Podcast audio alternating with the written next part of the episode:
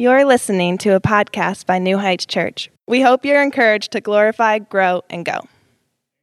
Good morning, church. How we doing? I know, I know. I, am not Pastor Will. My name's Stephen. Um, as you guys are finding a seat, I just wanted to introduce myself. I'm an elder candidate here at New Heights.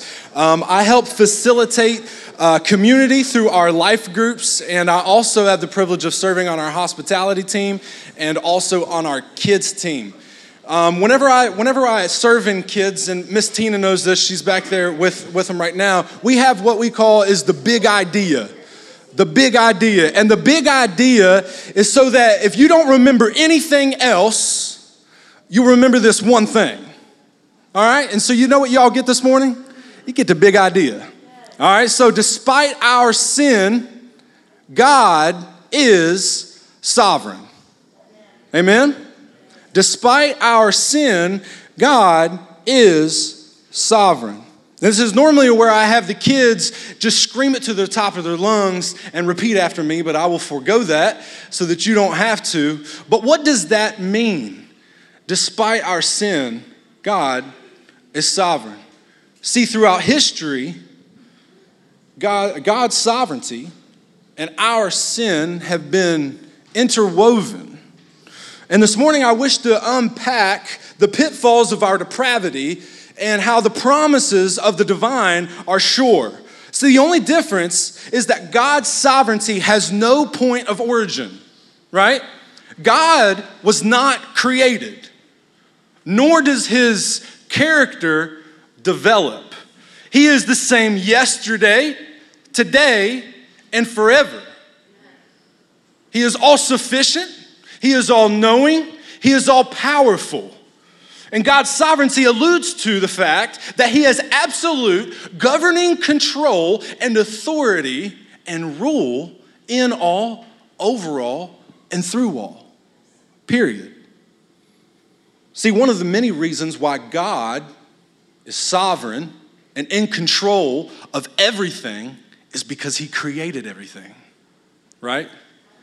And so Adam and Eve were created in the garden, perfect harmony, perfect fellowship with God, until that perfect unity was severed by sin. See, that's the difference between us and God is the fact that our origin is marred by sin because we inherit sin and death from our father Adam. Romans 5:12 says, "Therefore, just as sin came into the world through one man, and death through sin. And so death spread to all men because all sinned. That leaves us with a huge problem, right? And so the big picture is, is that we need Jesus, but how many times does our sin and ourself get in the way? And so that's what we are going to unpack this morning as we've been going through saints and villains in Genesis. We have noticed this trend of God taking jacked up sinners and calling them out and using them, making a covenant with them. He made a covenant with Abraham in Genesis 15, right?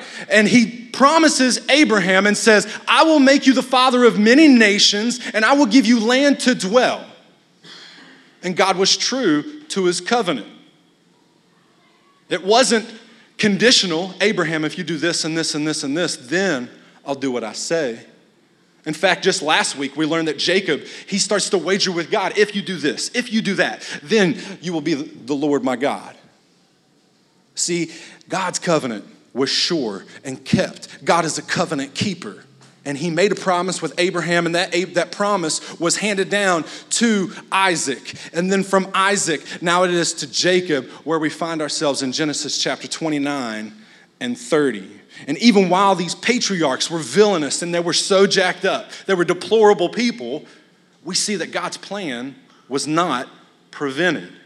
Despite our sin, God is sovereign.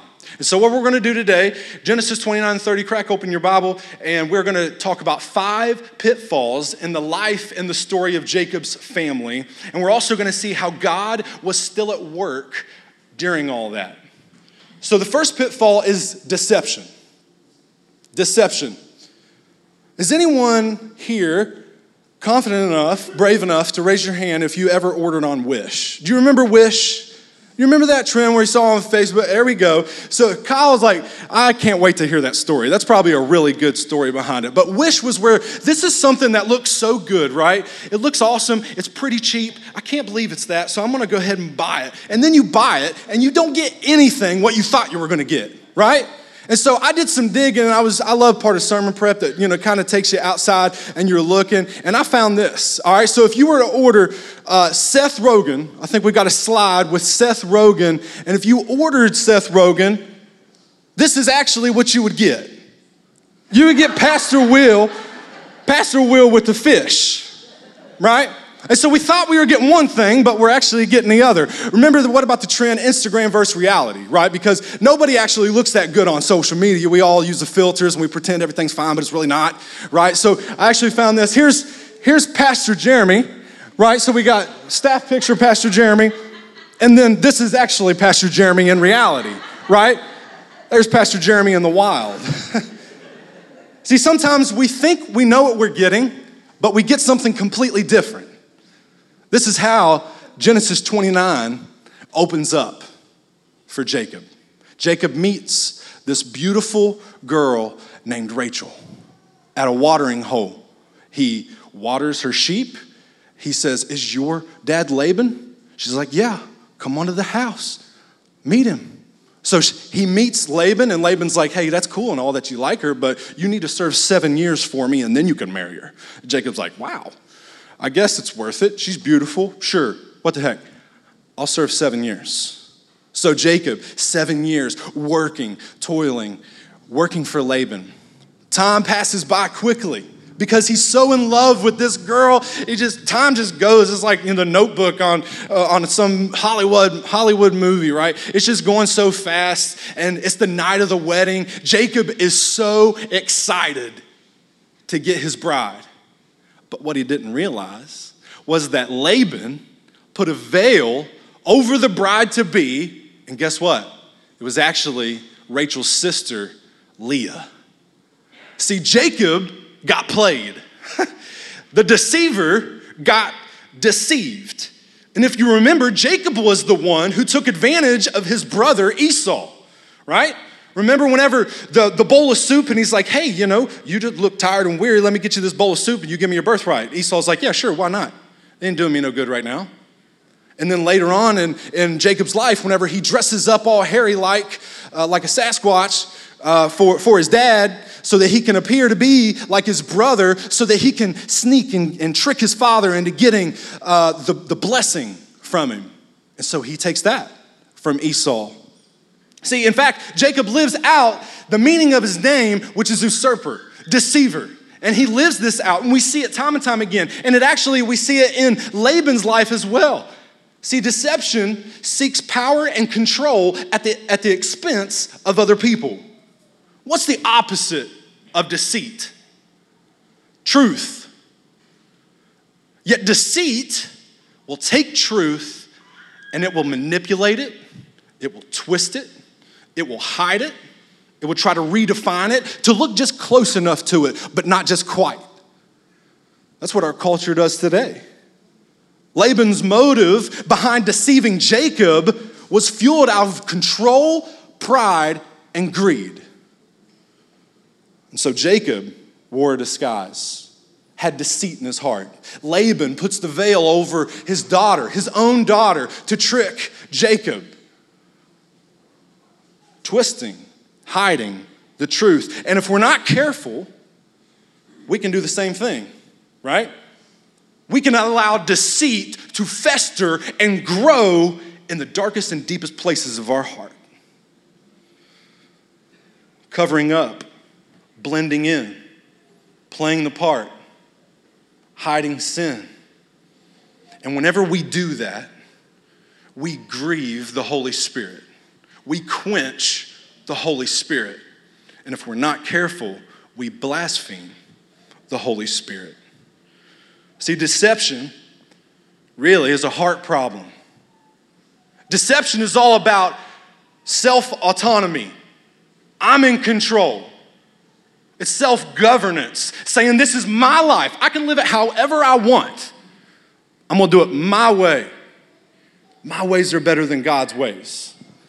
And it tricks you. It tricks you because deception, the thing about deception is the fact that you think you're deceiving others, but really you're deceiving yourself, right? And if God is in control, which He is, who are we to think that we can take that from Him? The audacity to think that we can lord over what God has ordained is treason to Him. And so we pick up here in Genesis chapter 29, 21 through 25. Say amen if you're with me. Amen. Hallelujah for you five. All right, then Jacob said to Laban, Give me my wife that I may go into her, for my time is completed. So Laban gathered together all the people of the place and made a feast. But in the evening, he took his daughter Leah and brought her to Jacob, and he went into her. Laban gave his female servant Zilpah to his daughter Leah to be her servant. And in the morning, behold, it was Leah. And Jacob said to Laban, Why have you done this to me? Did I not serve you for Rachel? Why then have you deceived me? And so, in an ironic twist, Jacob got a taste of his own medicine. Jacob seemingly gets what he got going to him, right? He got what he deserved. And it would be easy to think that. You know what, Jacob? You've been doing that for so long. It's your own fault. It's your own fault. But regardless, whether Jacob got what he deserved, none of us deserve anything, right? It's easy to point the other finger to other people. But whenever a person takes advantage of you, whenever a person mistreats you, your emotions run high, right? the anger. Can you imagine just the, the, the feelings and the emotion of these characters right now here in Genesis 29 and 30? How Laban was puffed up with pride so much because he just tricked his daughter and tricked uh, Jacob?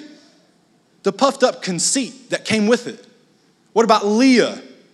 Leah's deflated sense of feeling worthless and unloved because Jacob was like, I didn't want that girl. Or Rachel who was confused and frustrated by the actions of her father, and Jacob being confused and frustrated, but he's angry because he just got humiliated. See, these emotions and sometimes the feelings that we feel are not always bad, but they can unveil sin in our life because our feelings create a sense of longing. And that longing was created by God and meant to be filled and satisfied in Him alone. And so that brings us to the second pitfall of discontent. Not only deception, but the pitfall of discontent. Discontent can be found in the smallest of things, right? Like, how many of y'all got that red light in your life that you're like, I don't know why that's there? I'm tired of waiting at this red light. I got one right down the street. All right, I look at that thing, I'm waiting five minutes, I'm like, I'm not even sure. There's no one here. Um, can we change this? Maybe if I could just go to the gas station like slip on through, we just bypass that red light. We would rather drive a mile around the road than wait at that red light. Amen? Not, that's what I'm talking about. Now you guys chime in. So you get me. And we want to, we, the thing is, is our culture and our desire, we don't want to wait, right? We don't want to wait. We want it now. It's self gratification. See, discontentment, it craves self promotion. Because of that longing that we have and the feeling that we have, we must promote ourselves in order to feel better. If I get this, then I will be happy. If I just do this, then I'll feel better. See, truthfully, it's an identity crisis. It's an identity crisis because God has created us in the image and likeness of God. And everyone on this planet is created in the image and likeness of God. And whenever we see that Adam and Eve were created, they grew discontent because they desired to have what God said they couldn't have. we are no different. We create idols in our hearts. We create things to cultivate our self worth, our identity, and our value all the time. And we see this here in Genesis 29 31 through 35. Continuing God's word, it says, When the Lord saw that Leah was hated, he opened her womb, but Rachel was barren. And Leah conceived and bore a son, and she called his name Reuben. For she said, Because the Lord has looked upon my affliction, for now my husband will love me. She conceived again and bore a son, and said, Because the Lord has heard that I am hated, he has given me this son also. And she called his name Simeon. And again, she conceived and bore a son and said, Now this time my husband will be attached to me because I have borne him three sons. Therefore, his name was called Levi. Guess what? She conceived again and bore another son and said, This time I will praise the Lord. And she called his name Judah, and then she ceased bearing. The unloved first wife Leah felt unvaluable to her husband Jacob. Her feeling of worthlessness instead of finding her worth in God, being given something that only God could give, she sought it out through children. And this worthlessness led to discontentment. And her discontent left this longing. And let's just stop right here. What are you doing to prove your value or your worth? To yourself? To your spouse, to other people. If I do this, if I give this, then they'll think I'm worth something. Then they'll, then they'll appreciate me for who I am. But really, it leaves us wanting more because they never do that, right? The boss never pats you on the back and be like, man, good job today. They don't do that. They don't do that. Whether it's in a season of singleness, whether it's in your marriage, what you do doesn't define who you are. See, your marriage should mirror the gospel. Both of you, husband and wives, you are going to severely mess it up, right? Back and forth, just taking turns messing it up.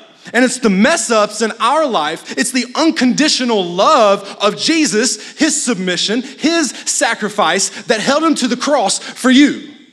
And so your marriage should mirror the gospel, not loving somebody for what they do, but for who they are. Your identity is in him, and there's nothing you could do for him to love you any more or any less. Amen. That's good news. That's good news. That is the gospel. The sad thing is, is you know what Leah hoped would make her valuable to her husband? It was kids. It was these children. If I can give him kids, then he'll be happy. If I can just please him, he'll love me. Then he'll want to be with me. And guess what? Jacob didn't. He didn't love her. He didn't want her. The Bible says that Leah felt afflicted, hated, and alone. Maybe the same feelings have crept up in your life over time, maybe now, and they're leading you toward discontent. And if you're struggling with your feelings this morning, I want to encourage you that your faithfulness to God, despite your feelings, will bring Him glory. Amen?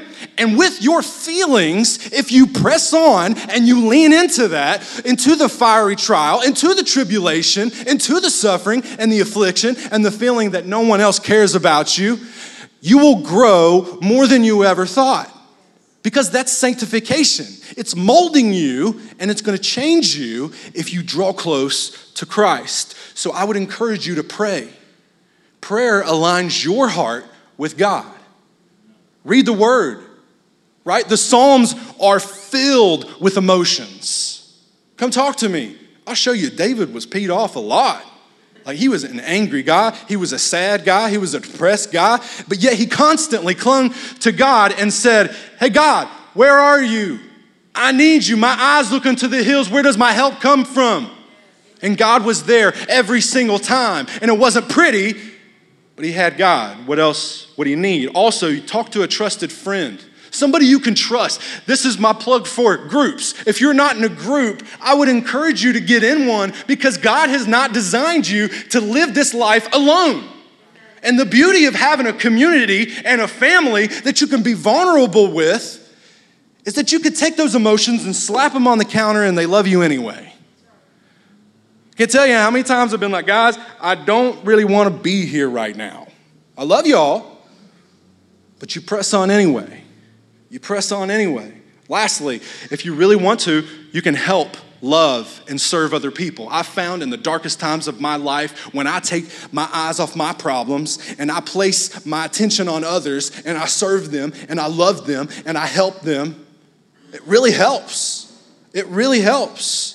I love when Moses, the writer of Genesis, he encountered God through a burning bush in Exodus 3 7.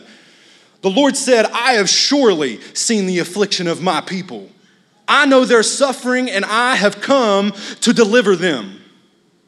Is it not comforting to know the promise of the divine? That he sees you in your suffering and in your affliction, he sees you for who you are the good, the bad, and the ugly. Speaking of good, bad, and ugly, we continue in Genesis 30 1 through 5. It says, When Rachel saw that she bore ch- no, when, hold on, let's start over again. When Rachel saw that she bore Jacob no children, she envied her sister. She said to Jacob, Give me children or I shall die. See the discontentment? Jacob's anger was kindled against Rachel, and he said, Am I in the place of God who has withheld you from the fruit of the womb? And then she said, Here, take my servant Bilhah, go into her, so that she may give birth on my behalf, that even I may have children through her. So she gave him her servant Bilhah as a wife, and Jacob went into her, and Bilhah conceived and bore Jacob a son. You see how this discontentment, this longing to change everything, it's starting to rewrite the script. I love that. Y'all keep yelling. I love it. They're learning. But discontentment will tempt you to rewrite the script. And it gives way to our third pitfall desire. Desire. Deception, discontent, desire. We continue to witness the depravity of this family. And when you're desperate, like they were, you will begin to do things that you never thought you would do. Your sinful desires promote self preservation. You go into panic mode.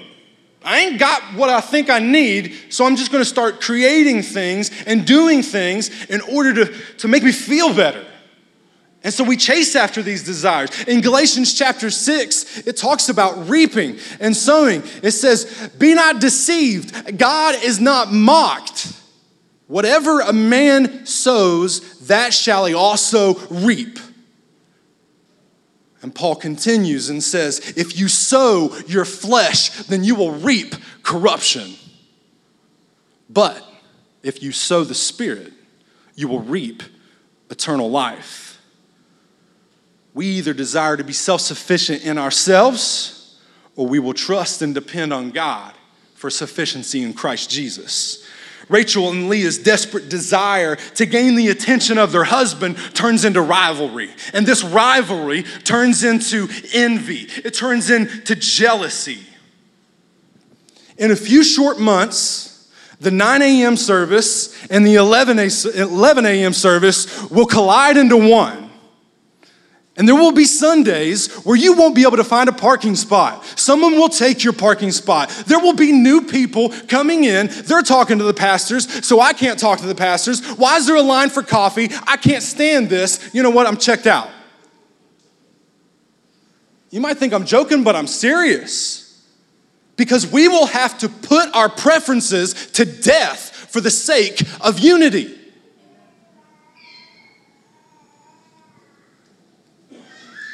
Philippians 2 3 and 4 says, Do nothing from selfish ambition or conceit, but in humility count others more significant than yourselves. Let each of you look not only to his own interests, but also to the interests of others. See, Rachel and Leah, they got so com- they got so uh, they got so blinded by discontent that they started living in the shadow of comparison. Living in the shadow of comparison will leave you severely disappointed. Because in the story of Genesis 29 and 30, Rachel desired to be like Leah, making babies for the husband, and then Leah wanted to be like Rachel, I just want to be loved and wanted. This is no different from the beginning in the garden when Adam and Eve grew discontent because they wanted to be like God, knowing good and evil. So my question is is what what are you giving unnecessary attention to that won't satisfy, that steals your desire, that steals your attention away from God. One of my favorite verses in all of Scripture is Psalms 37, 4 and 5. It says, Delight in the Lord, and He will give you the desires of your heart. Pretty sweet deal. But we don't know what it means to delight in the Lord. It means to submit, it means to be satisfied in Him. The second, it says, uh, delight in the Lord, and He will give you the desires of your heart. Commit your way to Him, trust in Him, and He will act. It's an amazing promise. It's an amazing promise that we have in Christ Jesus, and it's not meant to get you the nicest car Whenever God changes your heart and He gives you a different desire and you delight in Him, all you think about is Him. You hunger and you thirst after righteousness, and you drink of that water and you thirst no more. You eat that bread and it satisfies you because He's the bread of life. Our desire needs to be after Him. And if I can ask you a very personal question, what are you desiring after this morning? What are you craving more than anything? What's robbing your attention from God? I hate Netflix. Gosh, I hate it. Gets me every time. Steals my attention. I just I'm just prone to binge everything. And I need to spend more attention and time devoted writing, loving people, doing what God has made me to do and, and fulfilling that longing and that sense of desire in Him alone. And God wants you to be 100% satisfied, not just a little bit. I would like to report that Rachel and Leah desired after God. They got their crap together and they're like, okay, God, you win. We trust in you. But this rivalry ramps up, it starts to get gross. We see that these sinful desires lead into our fourth pitfall degradation degradation. So, to catch you up, Leah had four kids, right? Well, Rachel didn't like that, so she's like, hey, take my hand servant Bil, Bil, Bilhah. And uh, so Jacob has two kids with her. Well, Leah didn't like that, so Leah ends up giving her servant Zilpah to Jacob so that he can have kids by her. It's just a mess. And by this time, in Genesis chapter 30, sinful desires turn into degradation. Degradation is, is degrading people so that you can stay on top, degrading people and devaluing them, looking at them for how they can benefit you. And by this time, the oldest son, Reuben, was working in the fields and he came across a fruit known as a mandrake. It's a beautiful parallel, I think, of the garden. There's this fruit and this mandrake was an aphrodisiac thought to promote sexual acti- activity. So Reuben goes to his mom Hey, Leah, mom, I found some mandrake. Am I be able to help with your situation with dad in the bedroom? You're, you're barren right now. Well, so, so Leah's like, Rachel's like, Hey, yo, Leah, I see that you found some mandrake. Let me get some of that. And Leah's like, What are you talking about? You've already taken away my husband. You think you can take my son's mandrakes too? She's very upset. And Rachel's like, You know what? I'll let you sleep with Jacob if you give me some of those mandrakes. She sexually exploits her husband for a fruit. And she depended more on that fruit to give her a baby than what God could do. While we've already seen God open the barren wombs of women and, just produce miracles, right? And this would continue to be the story. And so Genesis 14 through 17 takes us right into a mature rated HBO Game of Thrones situation. And we've got in the days, verse 14 of chapter 30, in the days of the wheat harvest, Reuben went and found mandrakes in the field, and he brought them to his mother. Rachel said to Leah, Please give me some of your son's mandrakes. But she said to her, Is it a small matter that you've taken away my husband? Would you take away my son's mandrakes also? Rachel said, Then he may lie with you tonight in exchange for your son's mandrakes. And when Jacob came in from the field in the evening, Leah went out to meet him and said, Hey, Jacob, you must come in to me, for I have hired you with my son's mandrakes. So he lay with her that night, and God listened to Leah, and she conceived and bore Jacob a fifth son. We got a jacked up situation. And I'm only going to say this once. If you use sex, as a tool for your pleasure only, instead of a gift as the way God intended it, within the realm of marriage, within where He intended it, should be shamed. And I can say that because I'm only up here every now and then. Like, they may not invite me back, I'm fine with that. We cannot do that. This is not right. This is not okay. The fact that deception reveals discontentment and discontentment reveals sinful desires. And then we start degrading people and putting people down in order to puff up ourselves. It's selfish. And that's what we see. The people who were intertwined with the covenant of God, this is what we get. We should point the finger right back at us. This is, this is who God's got right here. And somehow, in His grace and in His mercy, He takes me, a villain, a person who has violated His command, and has made me a saint. An amazing testimony of grace and love and mercy. And so we see the evolution of depravity happening here. And I don't mean that men and women grow more and more wicked, right? Because Romans 3:23 says for all fall short of the glory of God. James says that if you keep the whole law, but you stumble on one point, you're guilty of it all. Jeremiah says that your heart is desperately wicked. Who can know it? I'll tell you who knows it God. And He loves you anyway. See, the smallest sin of discontent led into sexual exploitation. We must not look at Jacob, Leah, and Rachel and think, you know what? I don't do any of that crazy stuff. I'm pretty good. It's a slow fade. These small sins, if not put to death, John Owen said, you better be killing sin or sin will be killing you. If we don't put these small sins to death, they're going to snowball and they're going to get bigger and bigger and bigger to where we end up so far away from God, we don't even recognize ourselves. We must take those, our selfish actions. We must take our bad mouth and our attitude and we must lay it at the cross of Jesus. It's a slow fade. If our sin is not put to death, then sin will put us to death. And so Leah uses her firstborn to purchase intercourse with her husband. She has three more children. It worked. She's got Issachar, Zebulun, and Dinah. Then Rachel uses her husband, and we see that she exchanged her husband for the mandrake, for the aphrodisiac. On the complete opposite end of the spectrum, God takes his perfect son, Christ Jesus, and he sees you in your sin, in your depravity, in your loneliness, and he exchanges it out. And Jesus goes to the cross and he dies a death that you could not die, living a life that you could not live, to give you eternal life with God. How amazing! How beautiful. This exchange doesn't make sense God didn't give Jesus to benefit himself, He gave Jesus to benefit you.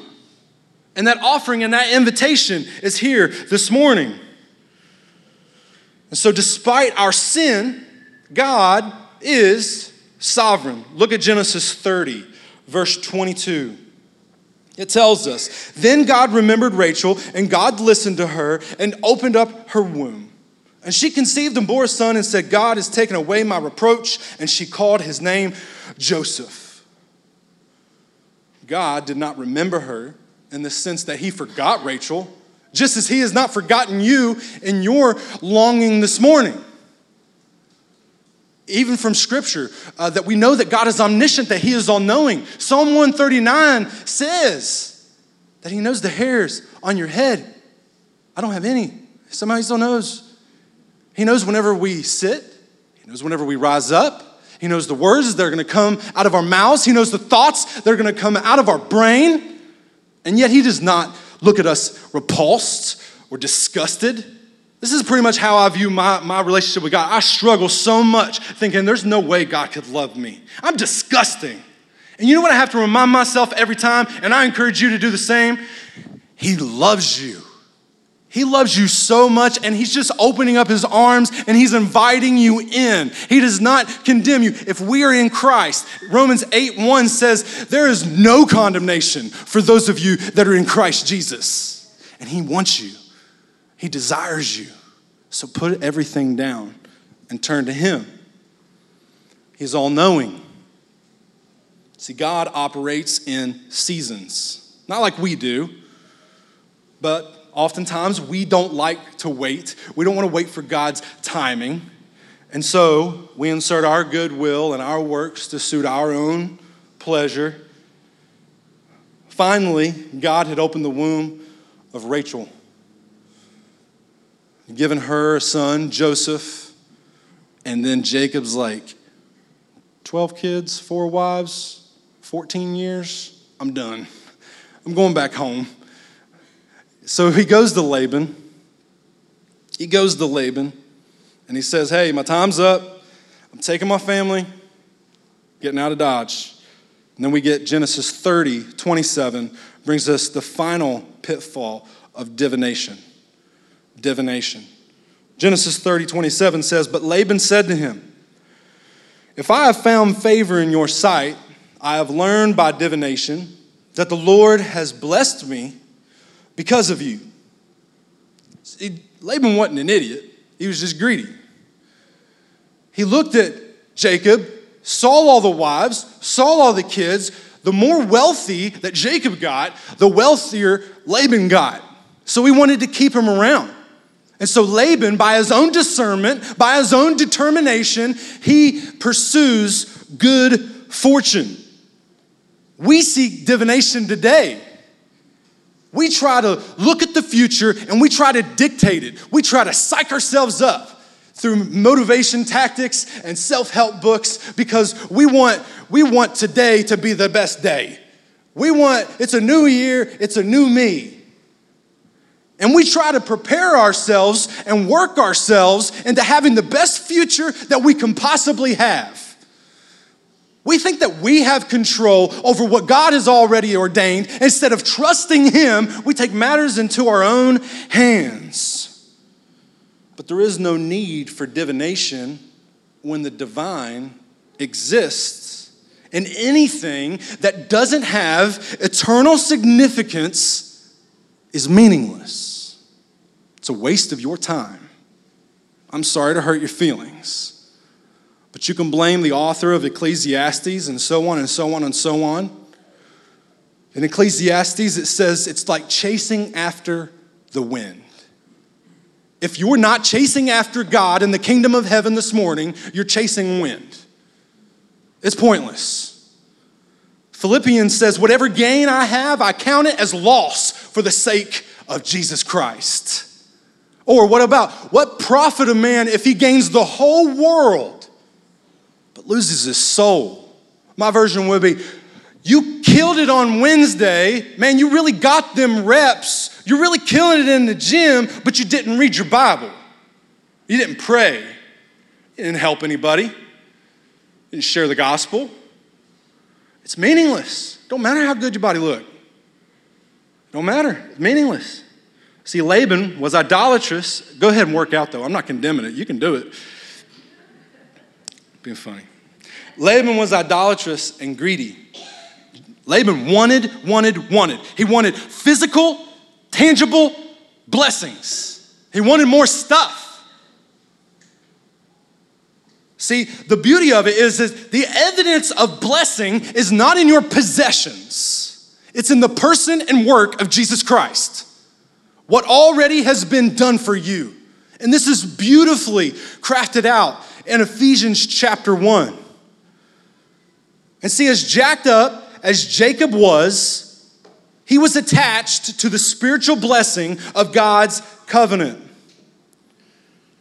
In Ephesians chapter 1, it says, In him, in Jesus, Christian, believer, you have spiritual blessing. And you have more than you could ever imagine. In him, we have redemption through his blood, the forgiveness of our trespasses according to the riches of his grace, which he has lavished upon us, in all wisdom and insight, making known to us the mystery of his will, according to his purpose, which he set forth in Christ as a plan for the fullness of time. We're seeing the fullness of time being planned out right here in Genesis where Jesus would come. And it says at the last part in Ephesians 1:10 to unite all things in him, things in heaven and things on earth. No matter what you're going through this morning, it is not it's not uh, a, God does not just see it, God is in it. And I can't tell you how your suffering and how your sin are interwoven with God's sovereignty, but He is. But He is, because we have a hope and we have an assurance, and that assurance is Jesus Christ. Jesus is gentle and lowly, and He is waiting for you this morning to throw everything down and to come unto Him, and He will give you rest. He's waiting for you to take your desires and place them upon Him, to delight after Him, to commit your way to Him, to trust Him. There's a wedding invitation going on right now, and it doesn't matter how you feel, it doesn't matter how much you think you've sinned. Jesus is right there. And see, God is not the evil uh, wedding arranger like Laban, seeking to take advantage of you.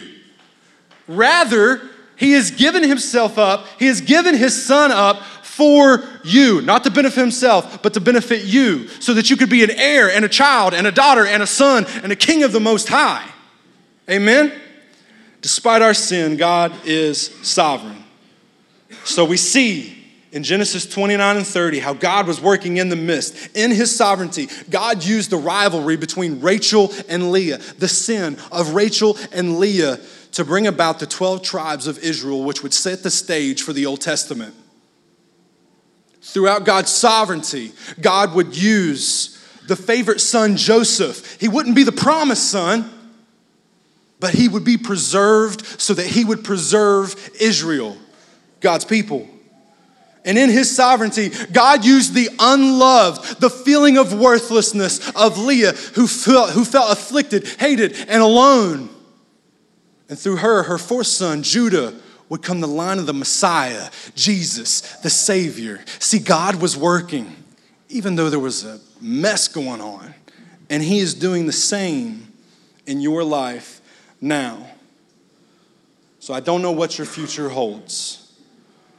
But I promise that if you, and I promise this because I, I read this word, I wish I had my big thick Bible. I read this word and it keeps telling me that those who draw near to Him, He will draw near to them.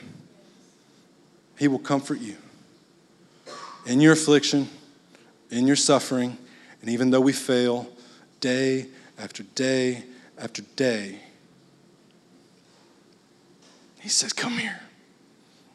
Give me a hug. Let me love you. Let me show you my goodness, my grace, and my mercy. We hope you enjoyed the podcast. To learn more about New Heights Church or a relationship with Christ, please visit our website at www.newheightswv.com.